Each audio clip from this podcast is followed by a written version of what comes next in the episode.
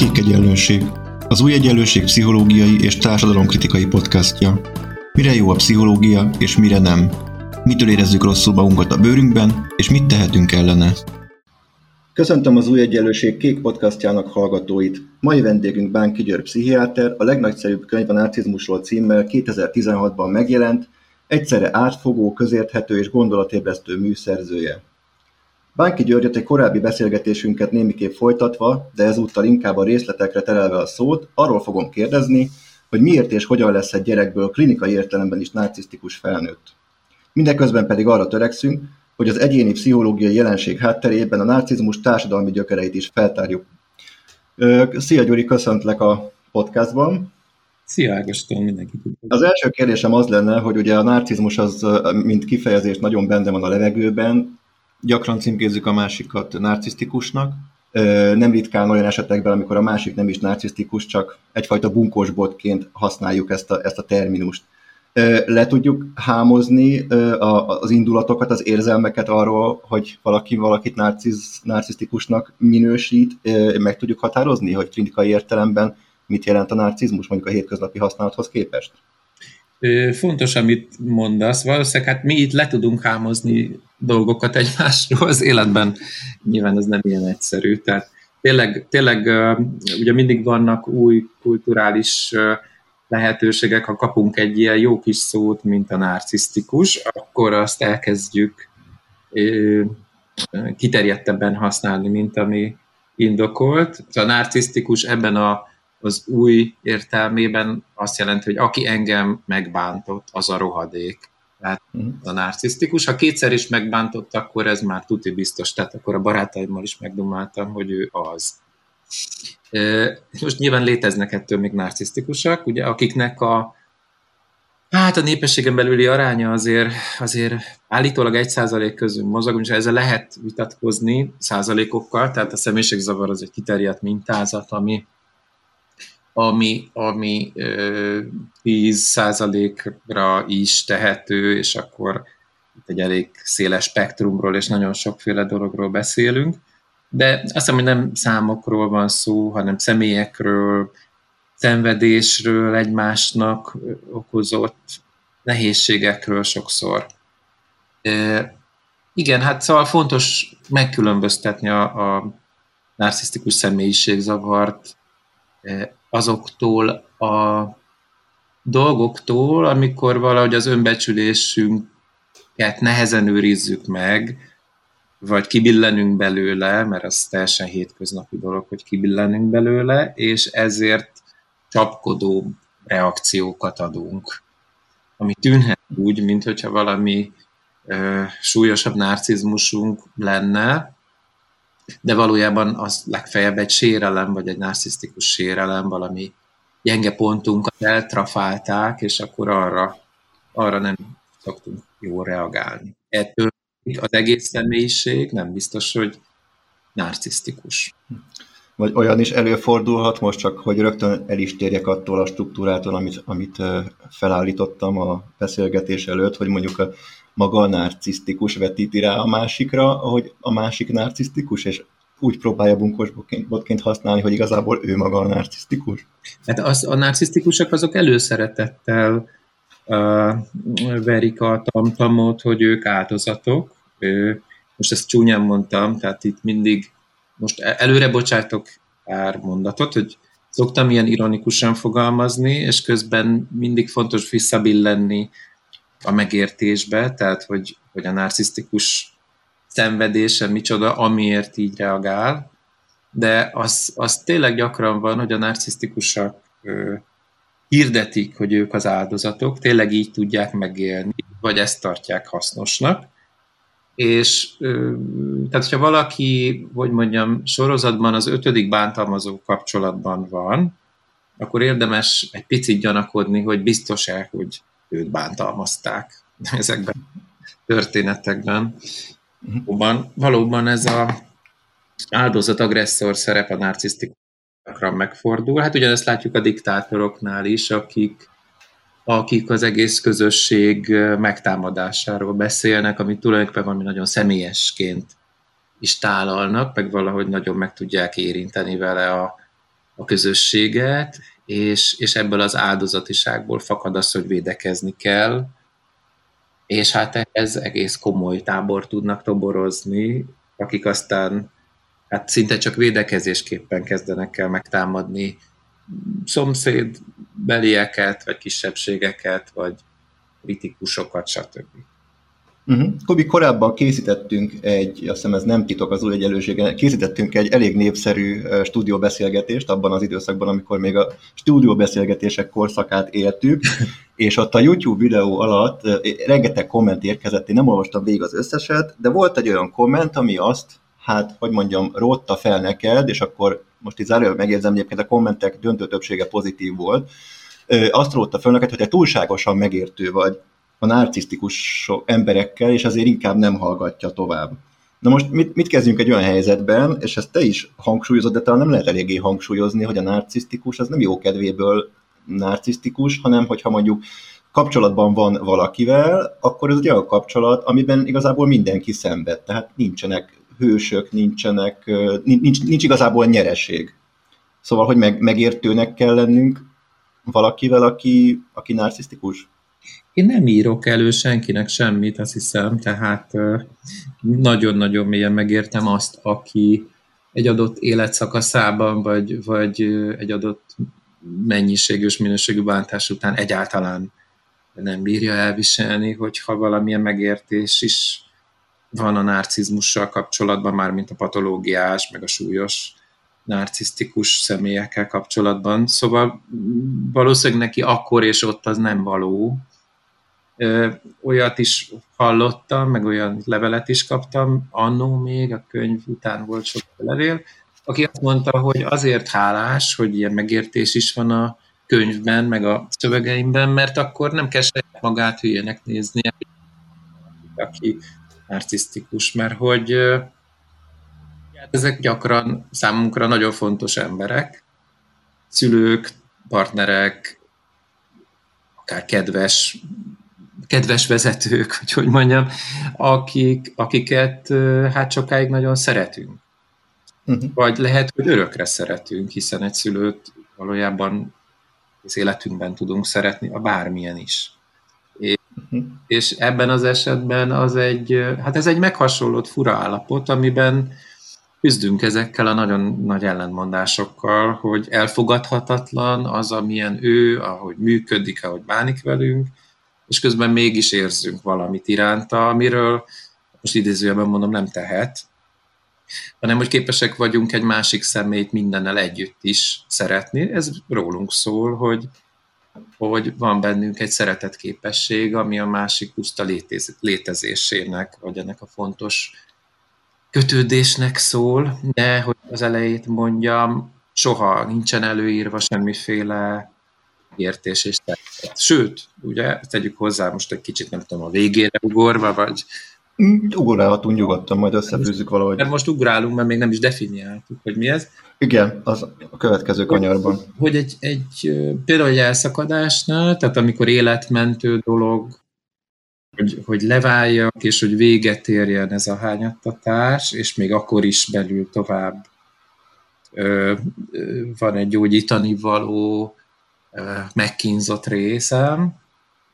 Szóval, hogy olyankor a megértés az valóban még káros is.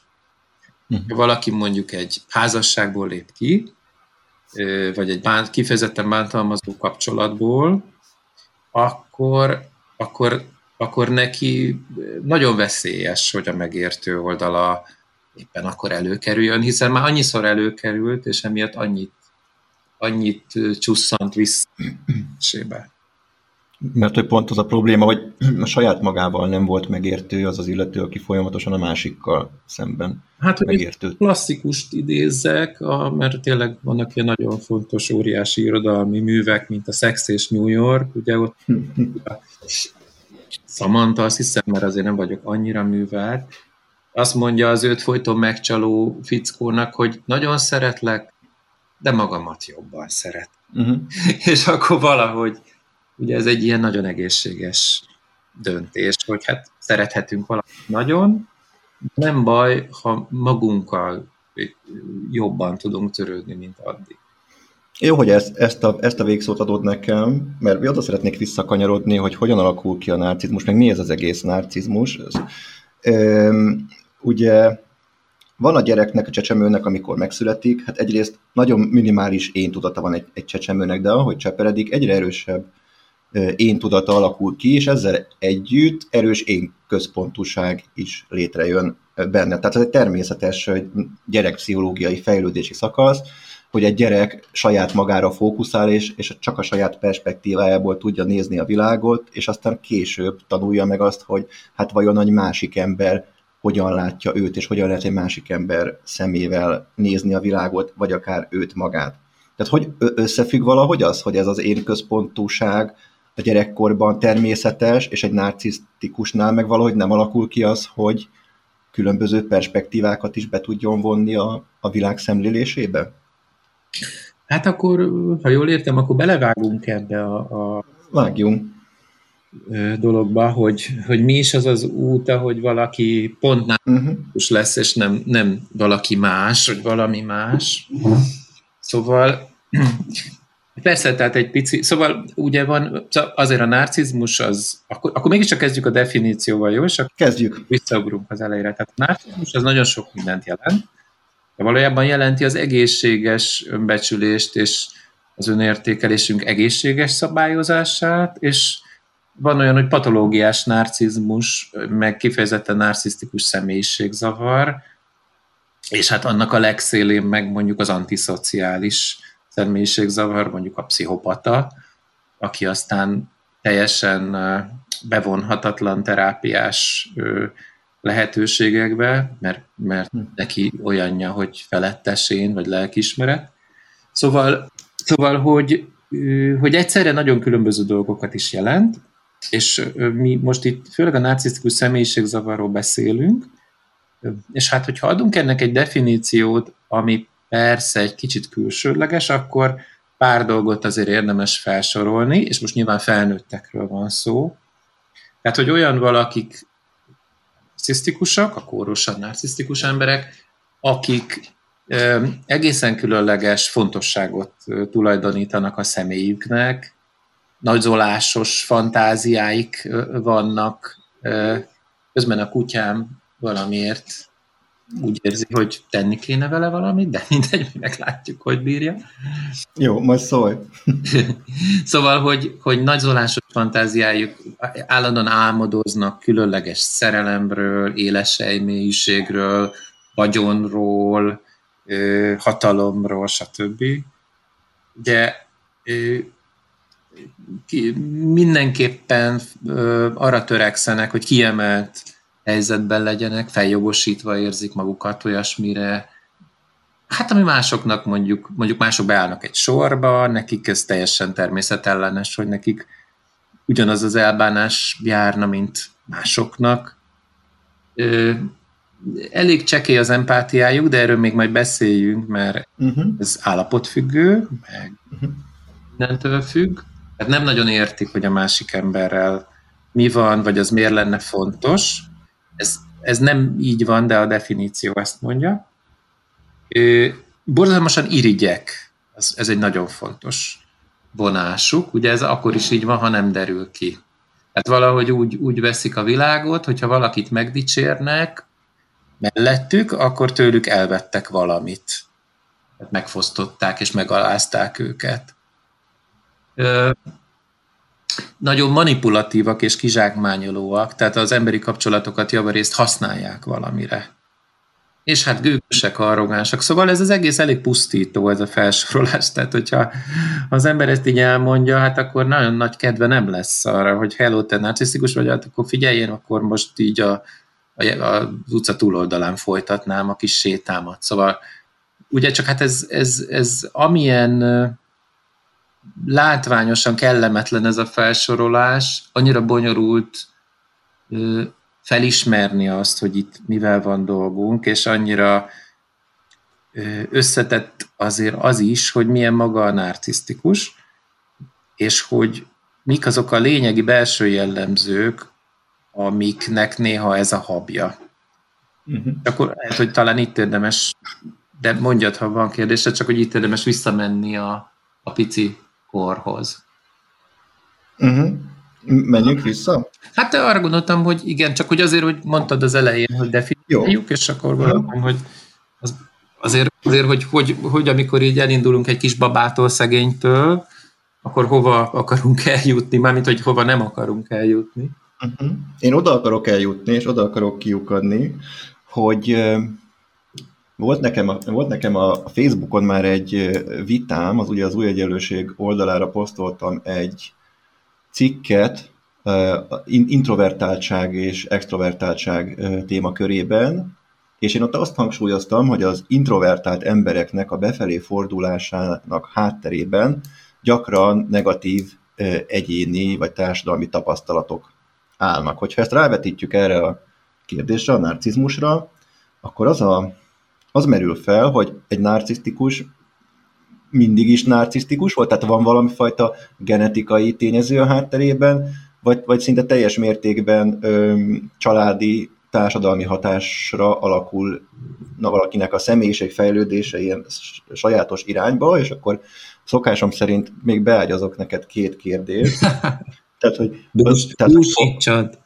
Dús, kicsit dúsítom, azért jó, mert akkor arra tudsz lecsapni, ami, ami megtetszik igazából.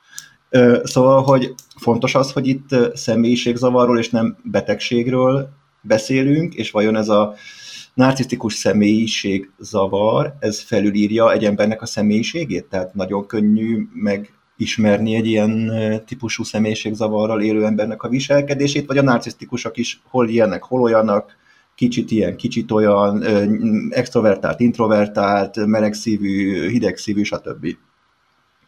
Ez egy kicsit olyan, mint a galaxis úti kalauzban, hogy a világegyetem, a mindenség, az egész és minden. és simán mondhatnám, hogy 42. Aha. Hogy uh, uh, figyelj, most mindent megkérdeztél az égvilág. Nagyon jó. Ez nem, nem kritika, csak most így gondolkozom. Jó, szét, szét. Bogozgassuk, tehát hogy... hogy Szétszálazom egy kicsit? Nem, nem, nem értettem, amit mondtál, azt szóljál, ha valamit elfelejtek. Tehát, hogy, hogy nem, tehát a, a narcisztikus személyiségzavar nem genetikus. Az genetikus, nagyon érdekes az introverzió-extraverzió dolog, mert, mert ezt bevallom, és sose értem, mert... Hogy, az jó, de az jó, mert akkor beszélgethetünk. De, de ide vág, hogy úgy nem értem, vagy úgy uh-huh. néz nekem ezzel bánni, hogy egyrészt, hogy, hogy a, a, na, tehát, hogy alkattunk is van, ugye, hát van genetikánk, megszületünk, és hát ezt hozzuk, és az egyik gyerek az inkább befelé forduló, a másik kifelé forduló. Az egy... Mondhatjuk, hogy ez genetikusan Ez, genet, ez genetikusan különbözik, igen. Tehát van, aki inkább szorong és visszahúzódik, van, aki szociábilisabb, van, aki passzívabb, van, aki vagy nyugodtabb, van, aki nyugtalanabb vagy aktívabb. Tehát ezek, ezek létező dolgok, ezeket hozzuk. A személyiségzavar ebből nem lesz, és abban neked igazad van, hogy mondjuk az introverzió fakadhat csalódottságból, elutasítottságból, vagy később társadalmi dolgokból, de lehet, hogy alkati, és ez nagyon nehéz egy idő után, uh-huh. mondjuk egy felnőttnél, hogy ez most melyik. Na most, narcisztikusság az nem, nem egy vele született vonás, hogy mondjam, csomag. Ugye az nagyon sokféle tulajdonság, nagyon speciális együttállásban. Hanem az van, hogy egy szül- családban születik mondjuk hat gyerek, az a hat gyerek hozza az ő kis alkatát, és mondjuk van egy,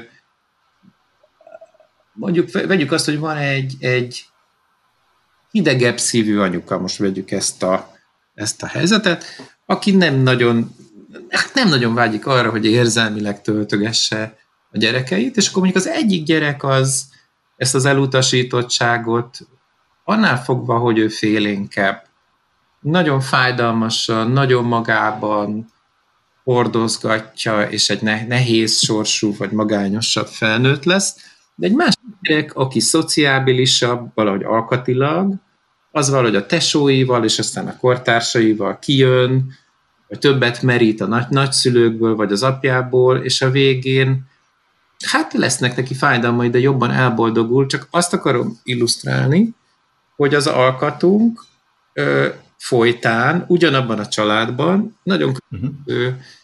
Utakat járhatunk be, és hát ez ennél még ezer milliószor bonyolultabb. Uh-huh. Tehát nagyon fontos az a családi dinamika. Igen, azon belül az alkatunk védhet, vagy kitehet, mert például mondjuk vegyünk egy alkoholista agresszív apát, a, a nyugodtabbik gyerek, mondjuk fiúgyerek, az úgy el tud húzódni, nem, nem éri baj, de mondjuk van egy nyugtalanabb, vagy mondjuk egy hiperaktív gyereke ennek az apának, hát az annyit fog kapni, hogy őrület, és könnyen lehet, hogy később is jobban azonosul az agresszorral, ahogy ezt mondani szokták, és lehet, hogy ő is egy ilyen abuzív, agresszív felnőtté válik, úgyhogy a tesója meg nem. Tehát ugyanaz a hatások közepetese ugyanaz történik velünk, szó szerint. Na most, hogyha így rákanyarodunk erre a, a narcizmus útra, akkor az van, hogy igen, hát a gyerekeknek van egy saját kis narcizmusuk, én központos túlságuk, tulajdonképpen ez is bonyolultabb, mert valójában még az elején nem is tudjuk megkülönböztetni magunkat a környezetünktől, tehát nem én központúak vagyunk, hanem hát ilyen mi központúak, mert egy egységben vagyunk a, például az anyukánkkal, de hogy, hogy ugye ez egy nagyon más dolog, és hát két, kétfajta masszív ártalom az, ami szokta érni ezeket a gyerekeket tipikusan. Az egyik az, hogy valahogy az ő saját, a mindig a megfelelő élet, az életkornak megfelelő fejlődés és érzelmi igényeikre a szülőnek nincs igazi válasza. Most, hogy ezt embernyelven mondjam, szóval nincsenek szeretve ezek a gyerekek. Uh-huh. Tehát pusztán attól, hogy vannak, hogy léteznek, hogy cukik, ö,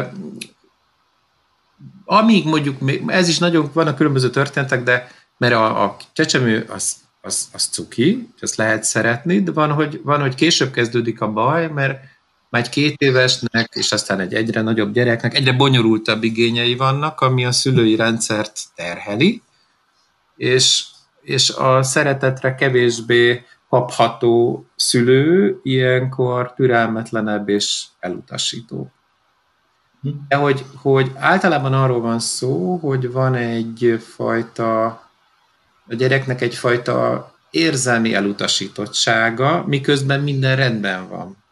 Hát ezekben a családokban általában van kaja, rendesen meg van szervezve az élet, a gyerek iskolába jár, jól tanul, vagy nem jól tanul. Szóval általában véve formailag, kirakatilag minden rendben van, és még figyelnek is rá, gyakran olyan, ez is előfordul, hogy elkényeztetik egy bizonyos módon, vagy különleges jogokat kap, vagy nem kell betartani a bizonyos szabályokat, amik másokat kötnek, vagy anyagilag van elhalmozva, vagy, vagy nagyon figyelnek rá, de mégsem kapnak meg valami fontosat, az a meleg szeretettel érzéseket. A kombináció az egy olyan kombináció, hogy a gyerekek, ugye hát ők nem tudnak újra és újra megszületni, hogy összehasonlítsák, hogy más családokban mi a pálya, hanem ugye ők ebben a családban nőnek fel, és a gyerek itt azt éli meg, hogy hát, hogy őt szeretik. Közben nincs érzelem, nincs melegség, nincs puszi, ölelés, stb. Mármint azon a jogon, ami, hogy, ne, hogy, hogy ő ezt megkapja, Viszont egy ponton, vagy kezdettől van egy felfedezése a gyereknek, hogy lehet valamire használni. Tehát lehet, lehet nagyon kellemes társaság. Gondoskodhat a szülő érzelmi igényeiről, kompenzálhatja a szülő csökkent értékűségi érzéseit azzal, hogy valamiben jól teljesít. Tehát, hogy egyszerre van egy érzelem megvonás, és másrészt van egy különös figyelem azokra a dolgokra, amiket, amiket a gyerek adni tud a szülőnek. Ugye uh-huh. családokat, ezek ilyen rejtetten diszfunkcionális családok, amit úgy hívtam, úgy neveztem el, ilyen nagyon, hát, na hát, áthallásosan, hogy, hogy ezek a családok megteremtik a narcisztikus együttműködés rendszerét, aminek a betűszava NER, véletlenül, és hogy az a trükk, hogy úgy néz ki, mintha a gyerekért történnének a dolgok, de valójában a szülők érdekvilága messze viszi a pálmát. Tehát, hogy, hogy sokkal inkább a szülő érdekei érvényesülnek, akkor is, amikor a gyerek azt hiszi, hogy róla van szó. Tehát a propaganda az, hogy érte történnek dolgok, mondjuk, hogy azért kell táncolnia, mert ez neki fontos, vagy zongoráznia, vagy jól tanulnia. Valójában a szülő ezt használja arra, hogy, hogy dicsekedjen, hogy sikerei legyenek, hogy, hogy, hogy, vagy hogy ne kelljen szégyenkeznie. Tehát, hogy azt kell mondanom, hogy most formailag, ha elképzeljük, hogy beíratjuk a gyerekünket zongorázni, nehogy most valaki azt higgye, hogy az ciki. Tehát, hogy, hogy a nem narcisztikus családokban formailag ugyanaz történik, hogy rábeszéljük a gyereket, hogy zongorázzon.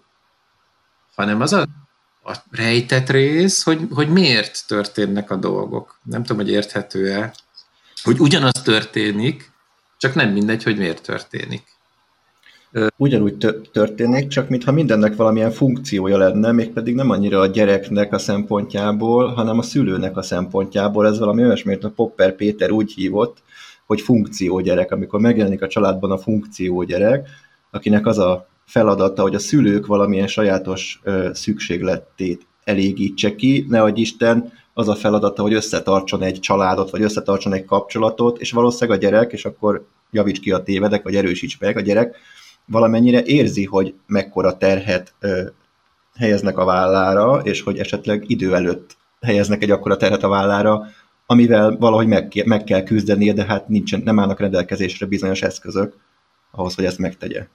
Hát igen, tehát hogy olyan, olyan feladatokat kap a gyerek, amit biztos nem tud gyerekként véghez vinni. Tehát, hogy ezek általában ilyen az érzelmi gondoskodások, durvább esetben párkapcsolati, szexuális töltetű dolgok, tehát hogy a, akár szexuális partneré kell válni a szülő számára.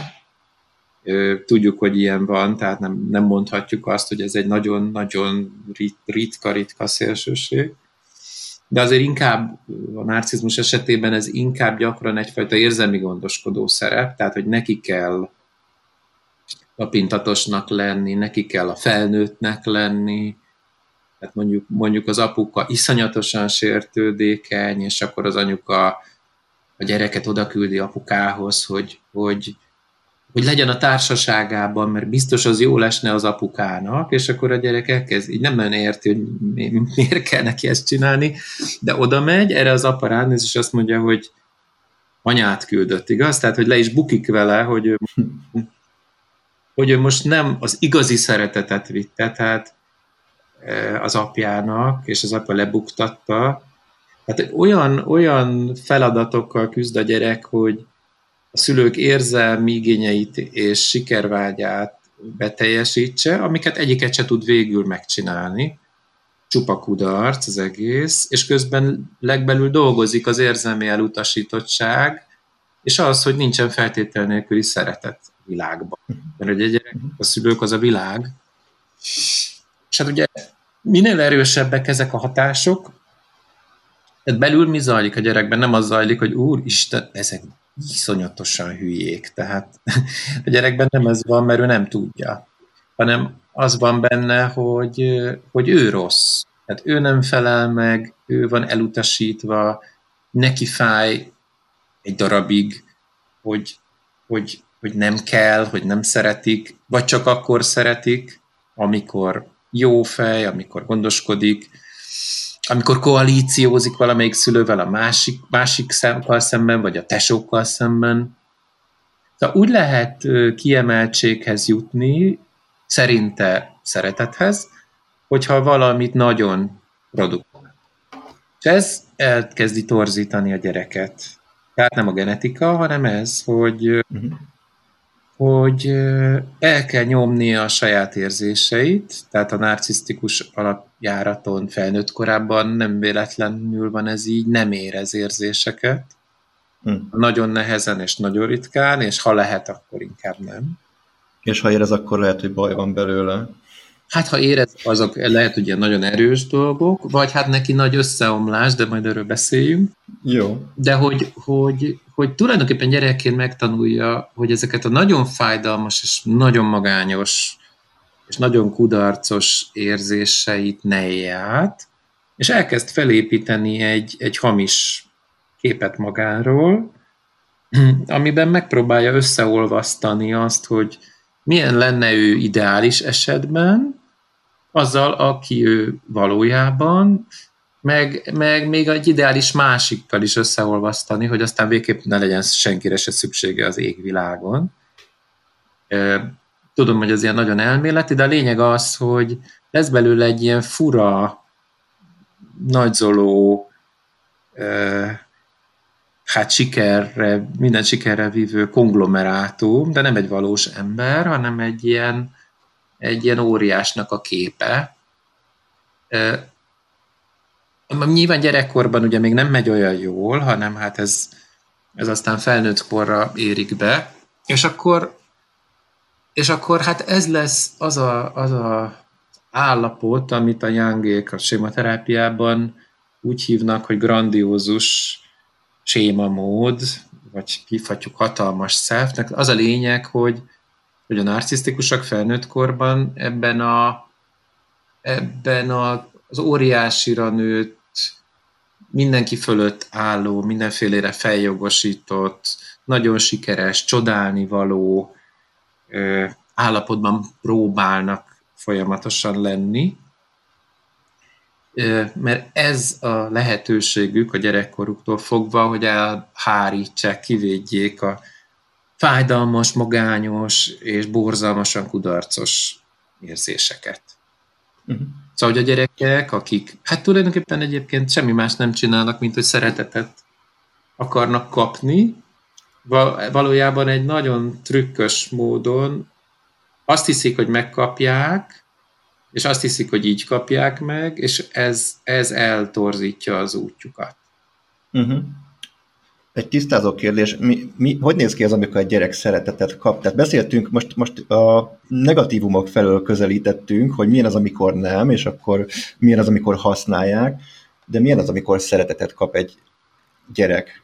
Hogy, hogyan kell egy gyereket úgy szeretni, hogy a narcizmus az ne lebegjen a horizonton?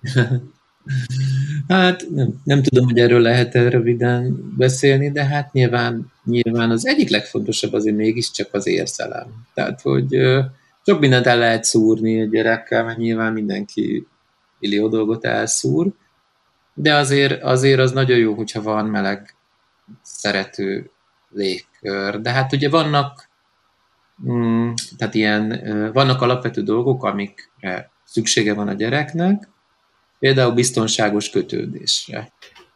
És akkor ezt ki lehetne fejteni hosszan, csak nyilván itt terjedelmi okokból rövidek leszünk. Vagy szüksége van autonómiára, arra, hogy önálló legyen, meg hogy kompetensnek érezze magát, meg hogy a határait tiszteletben tartsák. Szüksége van arra, hogy kifejezhesse a vágyait, meg nemet mondhasson, ami nyilván sokszor kellemetlen, de így van, meg hogy elmondhassa az érzéseit még szüksége van arra, hogy spontán legyen, meg játszhasson. Szóval meg még, meg még most így lehet, hogy most nem minden jutott eszembe, de hát, hogy ha, ha, és hát keretekre, ja igen, hát, hogy nem szól bármit. És van az életben egy kölcsönösség. Tehát, hogy és hát most azt, ez egy nagy művészet, hogy ezt így mind jól csinálni a gyerekkel, ugye, ezt tudjuk, de hát nagyjából ezek. Ugye a narcizmusban az a spéci, hogy, hogy, hogy majdnem minden sérül, és majdnem minden olyan nagyon cselesen. Szóval, hogy, hogy, hogy ugye a meleg érzelem helyett és a feltétel nélküli szeretet helyett feltételes szeretet van, hogy, hogy úgy magányos a gyerek, hogy, hogy nincs is elismerve, hogy magányos, mert az van neki mondva, hogy neki nagyon jó dolga van. De nem véletlen, hogy, hogy gyakran úgy emlékeznek vissza a családjukra, hogy csodálatos volt, vagy teljesen rendben volt. Azt írtam is, meg már sokszor mondtam is, hogy hát, ha valaki azt mondja, hogy csodálatos volt a családja, hát annál gyanúsabbat ember nem mondhat egy rendelőben. vagy bárhol. Miközben hát vannak csodálatos családok nyilván, tehát van, van olyan, amikor valaki tényleg csak lelkes, csak hogy, hogy ez egy olyan feltűnő akkor, ha jól értem, és akkor egy újabb tisztázó kérdés, hogy ha valaki elkényezteti a saját gyerekét, illetve elhanyagolja a saját gyerekét, az ugyanannak az éremnek lehet a két oldala, mondjuk társadalmi háttértől függően, tehát mondjuk egy felső középosztály szülő az inkább elhalmozza különböző ajándékokkal, programokkal, lovastábor, nem tudom, és mondjuk egy alsó középosztálybeli, vagy egy, vagy egy kispolgári, vagy egy munkás, vagy egy munkanélküli szülő inkább a saját problémáiba burkolózik be, és ezért van kevés kapacitása arra, hogy megadja egy gyereknek a neki kiáró, vagy, vagy számára szükséges szeretetet? valószínűleg nem is szerencsés, és nem is tudjuk társadalmi osztályokhoz, meg léthelyzetekhez kötni szorosan a, narcizmus, de azt nagyon, nagyon egyetértek, és fontos, amit mondasz, hogy, hogy, hogy az elkényeztetés az lehet káros, csak ugye nagyon nehéz megmondani, hogy hol a határa, mert nagyon sokat változott a világ, sok szempontból uh, gyerekcentrikusabb lett, de közben azt is tudjuk, hogy ez azért egy félig meddig hamis kép, ha, más, ha másért nem azért, mert a szülők olyan szinten vannak leterhelve, hogy, hogy ez az elkényeztetés, a ráhagyás, a gépezés, mobilozás, meg az ajándékok, azok gyakran egyszerűen azért is vannak, mert nincs energiájuk és idejük megküzdeni a, a közös családi életért, és erről se tehetnek sokszor, ugye az egy óriási küzdelem egy 10 évest, vagy egy 13 évest leszedni mondjuk a számítógépről, azért, hogy legyen családi élet, de hogy előtte legyen mondjuk fél óra iszonyatos botrányos veszekedése miatt. Tehát ehhez nagyon jó idegállapot kéne szegény szülőknek, de most ez csak egy példa. Szóval az elkényeztetés az, az ugye az gyakran egy kompenzáció, ami ennek a néha egyébként semmi rossz indulat, tehát néha egyszerűen a társadalmi helyzetünkből fakadó ö, krónikus elhanyagolásnak. Természetesen lehet pszichológiai dolog is, tehát lehet, hogy egy narcisztikus szülőről beszélünk, aki szeretni érzelemmel nem tudja a gyerekét, de tud rá figyelni, meg szép ruhákat tud neki venni, meg el tudja vinni különleges szigetekre a gyereket, vagy el tudja vele hitetni, hogy, hogy oda ugyan nem, de hát, hogy fantasztikus az élete. Ugyanakkor van egy olyan nettó elkényeztetettségű narcizmus, a feltevések szerint, ahol nincsen, ahol a felnőttben nem találunk egy ilyen hajdan megsebzett, meggyötört, kudarcra ítélt, magányos, szenvedő gyereket, hanem hogy tényleg az történt vele, hogy mindenfélét megengedtek neki, meg mindenfélevel elhalmozták, és azt hiszi, hogy így működik a világ. Mi felnőttként azért elég kellemetlen személyiségvonásokat jelent, de hogy, hogy inkább ő benne egy ilyen impulzív, rakoncátlan, szabályozatlan kölök van, nem pedig egy szenvedő, tragikus ember. Lehet, hogy most egy kicsit messzire fogok visszanyúlni, saját kutatásaim okán én egy kicsit utána néztem annak, hogy, hogy milyen, milyen volt az anya-gyerek, vagy az apa-gyerek viszony egy történeti perspektívában. És rájöttem arra, vagyis hát felfedeztem azt, hogy mondjuk azelőtt, hogy a fogamzásgátlást feltalálták volna, vagy azelőtt, hogy a gyermekágyi láz problémáját feltárták volna, nagyon hogy mondjam, veszélyes dolog volt a, a gyerekvállalás. Nagyon magas volt a gyerekhalandóság, és hát az anyuka, anyukának az életére is potenciálisan veszélyt jelentett a terhesség, és ha ezt logikusan végig gondoljuk, akkor ebből az következik, hogy ahol nagyon magas a gyerekhalandóság, és a gyereknek a megfoganása az egy veszély vagy kockázat, ott nehezen alakul ki az érzelmi kötődés az anya és a gyerek között, ami mondjuk, és akkor visszaugrunk több száz évet, ami mondjuk szükséges lenne egy gyerek egészséges ö, lelki fejlődéséhez. Most csak a, tényleg messziről indítottam, de csak azt akarom kérdezni, hogy vannak olyan történelmi korok, vagy vannak olyan társadalmi berendezkedések, amik jobban kedveznek ennek a személyiségzavarnak, és vannak, amelyek kevésbé el tudsz képzelni egy olyan ideális társadalmat, ami, ami mondjuk a narcizmus terjedésének gátat szab? Hát ez egy nagyon, nagyon bonyolult kérdés, és valószínűleg nem tudok rá válaszolni. Ugye van például olyan sztori, hogy a 17. századi Franciaországban majdnem minden második gyereket letettek a Lelencház küszöbére.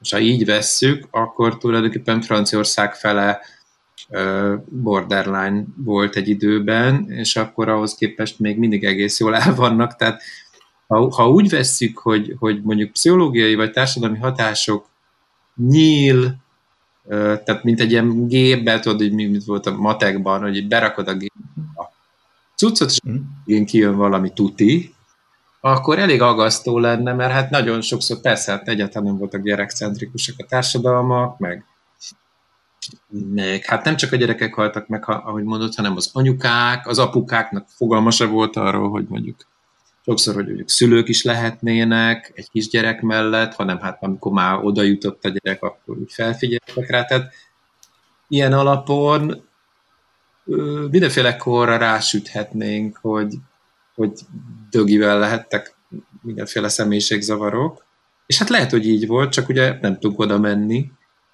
Miközben most is vannak, pedig, pedig mások a feltételek. Szóval nagyon, ne, szóval nagyon necces, veszélyes. Inkább arról tudok gondolkozni, vagy a könyvben azt csináltam, hogy mik azok, ahol a narcisztikusok jobban előre jutnak, nem az, hogy többen lesznek.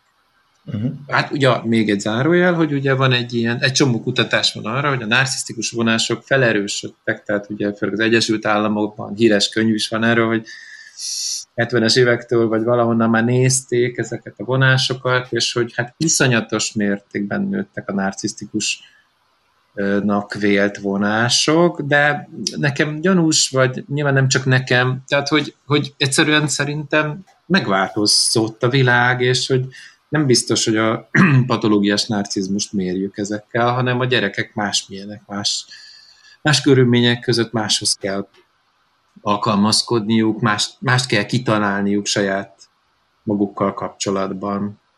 Ami, amiről viszont én elbírok gondolkozni, az persze ez is önkényes, és egy társadalomtudós ezt hamar helyre teheti a kis agyamat ezzel kapcsolatban, az az, hogy, hogy, hogy hol tudnak jobban előre jutni. Tehát, hogy egyre magasabb pozícióba kerül. Természetesen mindig tudnak, mert a narcisztikusnak a, a föntlét, a kiemeltség és a hatalom, sőt, hát bizonyos típusoknak a másik gyötrése, szadizása, elnyomása, létkérdés.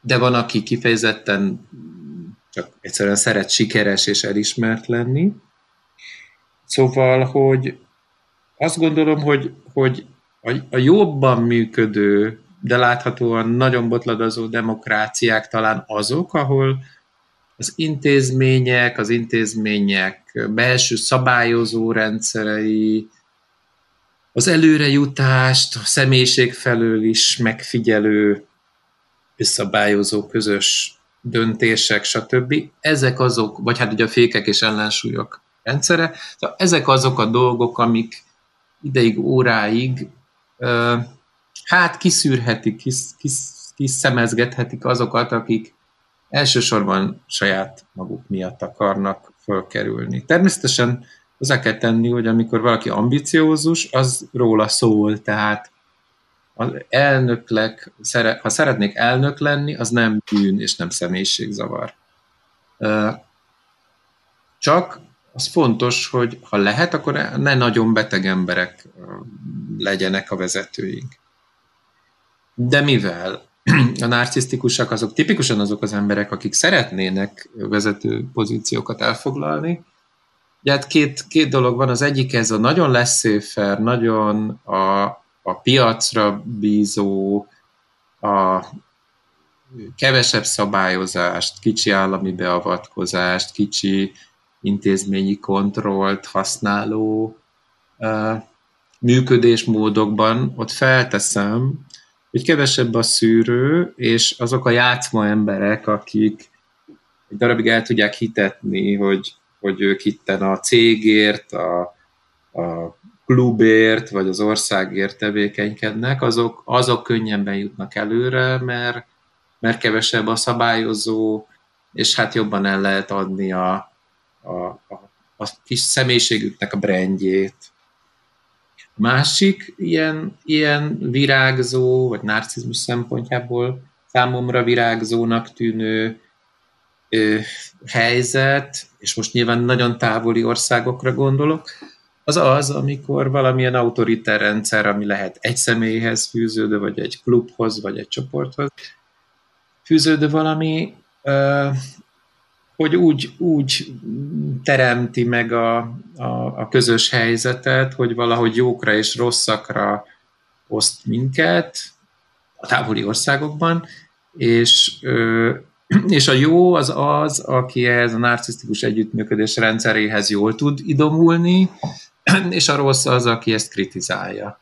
És hát akkor ilyen alapon a lojalitás válik meghatározó elővé, aminek a legvégén könnyen tapasztalhatjuk, hogy, hogy a vakbelünket egy külügyminiszter veszi ki, és hogyha ügyes, akkor jól sikerül, ha nem ügyes, akkor nem. Mert hogy nyilván a leglojálisabb, a legalkalmasabb a, a, a, a munkaerő. E, és hát azért mondom ezt, mert hogy a narcisztikus az az, az aki félre tudja tenni a valódi önmagát, el tudja nyomni a valódi érzéseit, és a legsikeresebb imidzset tudja választani az előrejutásban, és ilyen értelemben a narcisztikusnak az értékrendhez és a morálhoz való viszonya eléggé problematikus sokszor. Természetesen nem mindig, tehát ezt nem pejoratívan mondom, mert vannak nagyon magas értékrendszerű narcisztikusak, akik eléggé tudatosak abban is, hogy ők milyenek lennének, ha hagynák magukat, de sok narcisztikusnak egyszerűen azért, mert nincs a belsejével kapcsolata, és a felettesénye torzítja a valóságot, és használni akar másokat, és nincs igazán empátiája, hogy ez milyen hatással van másokra, hogy milyen fájdalmat okoz, mi az ára ezeknek a működéseknek, hát bizony hajlamosabbak lesznek ilyen helyzetekben előre jutni. Hm, nagyon jó, hogy az empátiát említetted, mert a beszélgetésünk elején szóba került, hogy esetleg erről még tudnánk többet beszélni. Egy narcisztikus ember hogyan reagál arra, amikor empátiával találkozik? Ugye az, hogy mondtad, hogy ő maga nehezen tudja egy másik ember helyzetét átérezni, az az világos, de hogy amikor hozzá empatikusan viszonyulnak, azt, azt ő tudja dekódolni, vagy igényelni, vagy, vagy nem érti, vagy Hát inkább azt mondanám, hogy ha nem empatikusak, az, az nagyon felháborítja. Tehát ez nem. Tehát, hogy, hogy ugye az, az, hogy, az, hogy picikén nem tükrözték, és nem csodálták, mert egy szülő normál esetben tudja csodálni a, a kisbabáját, mert tényleg csodálatos, hogy ez nagyon hiányzik, és egy életen át hiányzik. Tehát, tehát, tehát a narcisztikus éppen, hogy nagyon, nagyon kiélezett arra, ha az empátiád nem tökéletes. Uh-huh. Az átlagos empátiával nem is tud megbirkózni, tehát az már sérelem. Hm. Szóval, szóval, hogy persze, tehát az empátiát, azt, azt, hát az alap, tehát az neki kell, csak hát ez nem, nem kölcsönös, tehát ezt nyújtani nem, nem biztos, hogy fogja.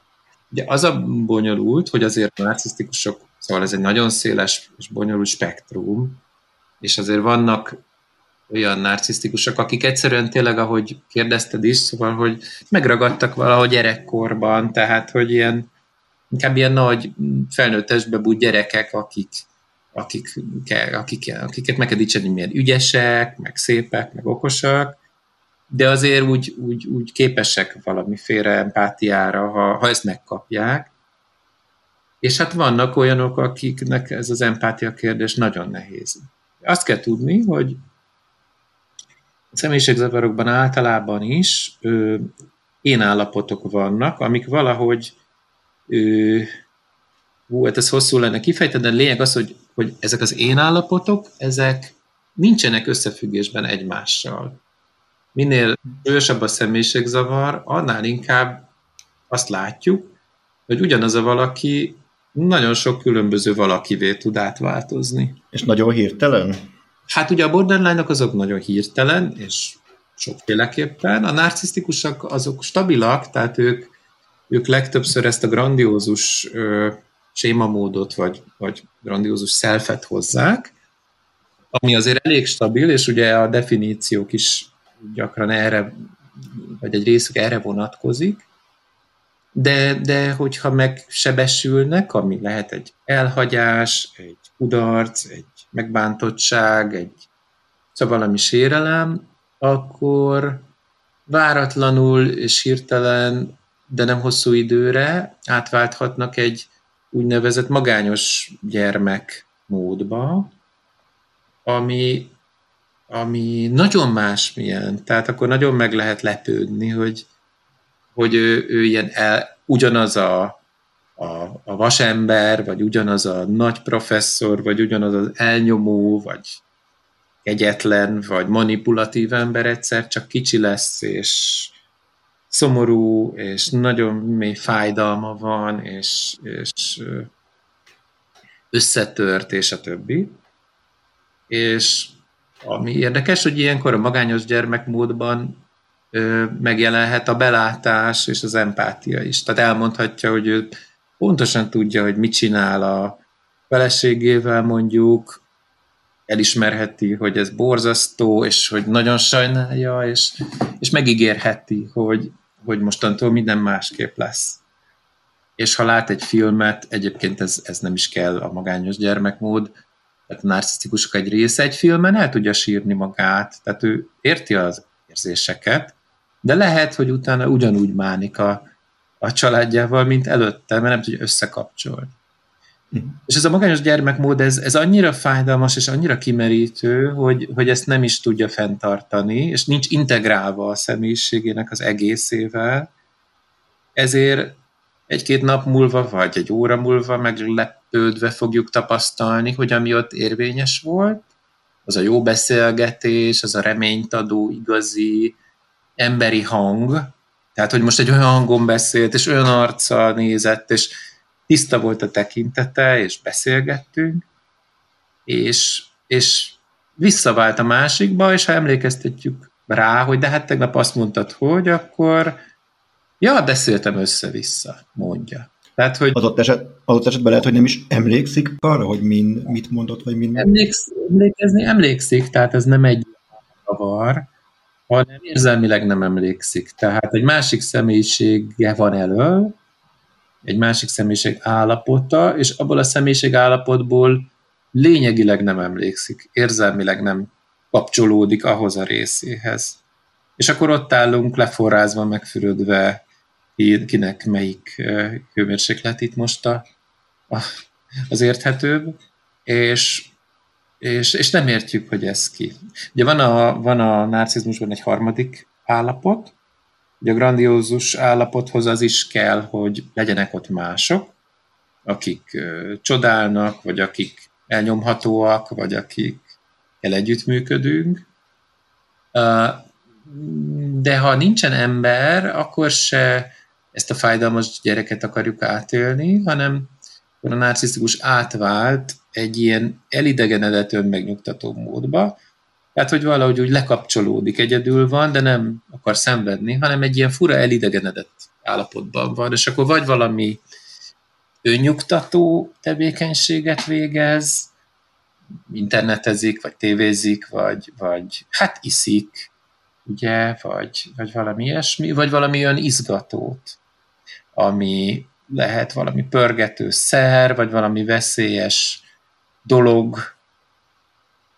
Nyilván ezek lélektanilag, dinamikailag még bonyolultabbak, mert csak már ez olyan messzire vezet, de hogy a lényeg az, hogy sokszor a narcisztikusak nagyon választanak nagyon ö, olyan veszélyes dolgokat, ahol bajba kerülhetnek. Tehát van egy ilyen furcsa, mazohisztikus dolog, ami hát gyakran egy öngyűlölettel is kapcsolatban áll, de bonyolult ez, csak, most csak úgy próbálok ilyen struktúrákat elmesélni. Jó, akkor lassan, lassan én lekerekítem a beszélgetésünket, mert már majdnem egy órája beszélgetünk, de azzal kezdtük a beszélgetést, hogy a, ugye a narcisztikus ember az nem narcisztikusnak születik, és nem nincs genetikai meghatározottsága ennek a dolognak, hanem valamilyen sajátos családi társadalmi körülmény hatására azzá válik. Akkor kicsit rákanyarodnék itt a terápiás vonalra. Nem tudom ebből mennyit mondhatsz el, lehet, hogy erről nagyon sok mondani valód van, lehet, hogy akár szemérmességből nem akarsz erről nagyon sokat beszélni, de hogy van, van lehetőség a Hát most hogy, hogy, hogy csomagoljam be a kérdést? Tehát lehet a szeretetet, vagy az empátiát tanulni, és ez a cél egy terápiában, egy narcisztikus emberrel, hogy tudjon empatikusan és szeretettel viszonyulni a másikhoz, vagy egyéb kevésbé magasztos célokért küzd ilyenkor az ember? Ez egy nagyon nagy téma, nagyon fontos téma, de vagy a lényegét azt mondod te is, tehát, hogy, hogy a terápia az egy jó lehetőség a legtöbb narcisztikusnak. Természetesen a narcisztikusok sokszor ugye leértékelik a terápiát és a terapeutát, mert így működnek ugye mindenkivel, erről nem beszéltünk, de ezt fontos tudni, tehát nagyon sok kuda, terápiás kudarcot jelent, nem egy könnyű dolog. Egyik félnek sem, tehát a terapeutának se könnyű, mert könnyen céltáblája a gúnynak, kritikának, arroganciának, leértékelődésnek. Szóval nagyon sok, ha, ha viszont a felek kitartanak, bírják, nagyon sok zúgó, meg ciklaközeli állapot mellett is idővel és hát ez, hogy miért, hogyan, ugye lehet, hogy ezt most nem tudom elmondani, de, de a, a lényeget azt mondtad, hogy, hogy valami olyat, olyan, olyan helyre eljutni, ahol, ahol az illető tud szeretetet kapni és adni, hogy a másik ember szempontjait elkezdje érzékelni, és hogy, hogy fel, feladja azokat a módszereket és állapotokat, amik hát addig biztonságot adtak neki, de valójában elvágják a szeretettől. És hát ez, ez most így elmondva ugye három-négy mondat, mert a valóságban egyrészt ez vagy sikerül, vagy nem, másrészt minimum évek. Tehát, hogy azért amikor mondjuk egy, egy, egy hajdan narcisztikus, de ma már mondjuk neurózisba hajló, valaki jár hozzám, azt mondja, hogy szomorú, mert elvesztített egy kapcsolatot, akkor most olyasmiről beszélünk, ami persze, és akkor mi, mi ebben a nagy dolog, de a, a kedves hallgatóknak mondom, hogy, hogy hát ez egy nagyon nagy dolog. Tehát a, az érzelmekre, a gyászra, a megbánásra, vagy a hálára és a szeretetre való képesség, ha, ha már így felbukkangat is, akkor, akkor valahogy, hát akkor valami nagy, nagy dolgot vittünk véghez. Uh-huh. Tehát egy újfajta működési módra kell átállítani a korábbi működési módot, ami adott esetben azt a dinamikát is megváltoztatja, ami a narcisztikus embert a embertársaihoz, családtagjaihoz, barátaihoz kapcsolta, tehát adott esetben megvan az a kockázata is, hogy átrendeződik a családja, átrendeződik a baráti hálózat egy ilyen terápia hatására annak, aki ebben benne van? Hát, hát nyilván nagyon sok következménye van. Általában véve, ha a narcisztikus gyógyul, vagy mondjuk azt, hogy változik, akkor, akkor ennek a legtöbbször alapvetően nagyon pozitív következményei vannak. Persze azt is tudjuk, hogy na, mindegy, szóval bonyolult a dolog, mert van olyan helyzet, amikor nagyon sok minden mégiscsak ellene dolgozik a környezetben is, de most egy, egy csak egy csacsi, meg vicces példát mondok, ugye, hogyha egy filmre hivatkozzak, ugye csak egy kis pánik, amikor a Robert De Niro maffia főnökként elmegy a Billy Crystalhoz, mm. és, és hát elkezd meggyógyulni, meg hát elismeri, hogy szorog, és ugye miatt időnként elzapogja magát maffia körökben, de az neki a halálos ítélet.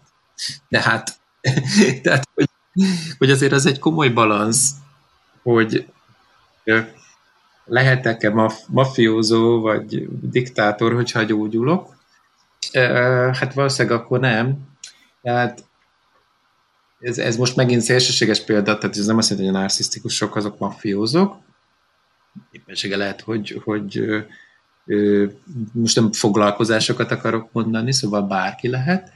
Csak azt, az, hogy igen, tehát, hogy azért az a társadalmi helyzet, közeg, pozíció, stb. az azért, és egy csomó, hát a narcizmushoz kapcsolódó előny, azért jelentősen akadályozhatja ennek mondjuk, mondjuk egy példát, ha valaki hát egyfajta ilyen, ilyen a másiktól való passzív élősködői függésben van, és úgy szerzi meg azt, amire szüksége van, nagyon-nagyon ellen motivált lehet, hogy, hogy, hogy önálló legyen, és a saját lábára álljon.